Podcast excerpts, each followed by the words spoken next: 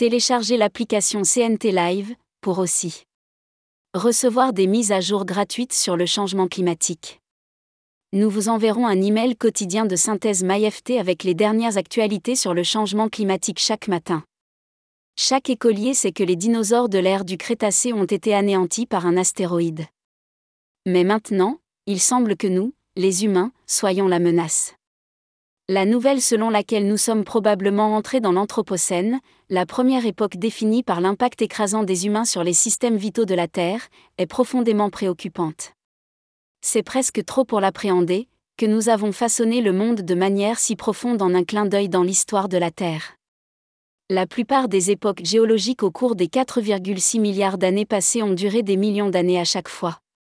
Selon le groupe de travail sur l'Anthropocène, l'Anthropocène aurait commencé dans les années 1950, lorsque l'industrialisation s'est accélérée. L'une de ses caractéristiques est que nous, les humains, affectons les conditions de vie partout, en même temps.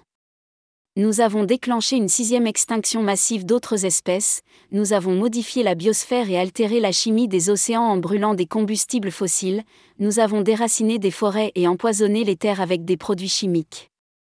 Notre propre génie défectueux est illustré par le fait que les géologues cherchaient à prédire les dommages que nous infligeons à notre propre avenir alors que d'autres continuaient de nier l'existence du changement climatique.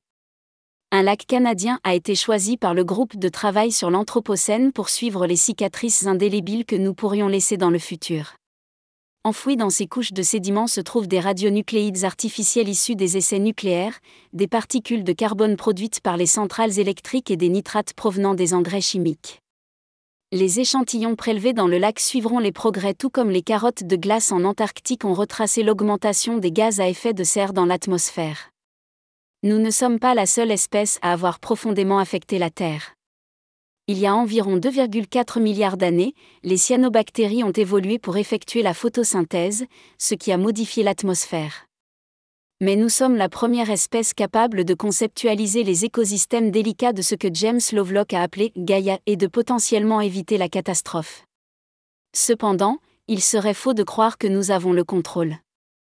Il y a dix ans, dans son livre La sixième extinction, l'écrivaine Elisabeth Colbert a décrit la course désespérée des chercheurs pour sauver la belle grenouille dorée panaméenne, ainsi que de nombreux autres crapauds et grenouilles en Amérique du Nord et du Sud, d'une mystérieuse maladie fongique. Malgré tous leurs efforts, y compris le rassemblement de ces petites créatures dans des arches biosécurisées, ils n'ont pas pu dépasser une maladie qui avait probablement été propagée par les humains. Ceux qui sont en harmonie avec la Terre, qui ont lu les signes, n'ont pas besoin des géologues pour leur dire que quelque chose a profondément mal tourné. Pendant des décennies, les représentants des petits États insulaires sont venus au sommet des Nations Unies en avertissant qu'ils seraient anéantis par la montée du niveau de la mer les médecins ont tiré la sonnette d'alarme sur la propagation de maladies telles que le paludisme et la dengue à mesure que la Terre se réchauffe. Nous avons déjà des termes psychologiques pour décrire la souffrance émotionnelle des êtres humains qui voient ce qui se passe mais sont impuissants à l'arrêter. Les personnes dont les paysages changent de manière méconnaissable peuvent ressentir une profonde mélancolie appelée solastalgie, tandis que de nombreux adolescents des zones urbaines connaissent une misère d'impuissance connue sous le nom des anxiétés climatiques. Malgré tout cela, nous avons du mal à accepter notre rôle de gardien de l'avenir. Nos vies semblent être devenues encore plus agitées et distraites depuis que Gro Harlem Brundtland, la visionnaire Premier ministre de Norvège, a soutenu en 1987 que le développement durable ne devait pas compromettre les générations futures.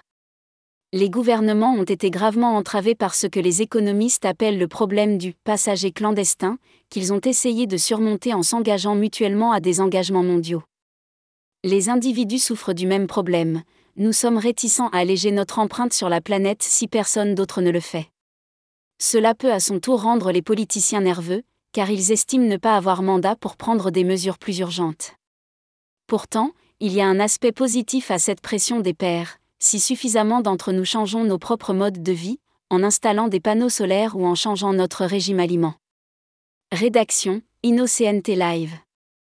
Vous êtes informé. Nathalie Rollet, correspondante internationale CNT Live. Merci Papa Inno, surtout à tous nos abonnés, n'oubliez pas de télécharger l'application CNT Live.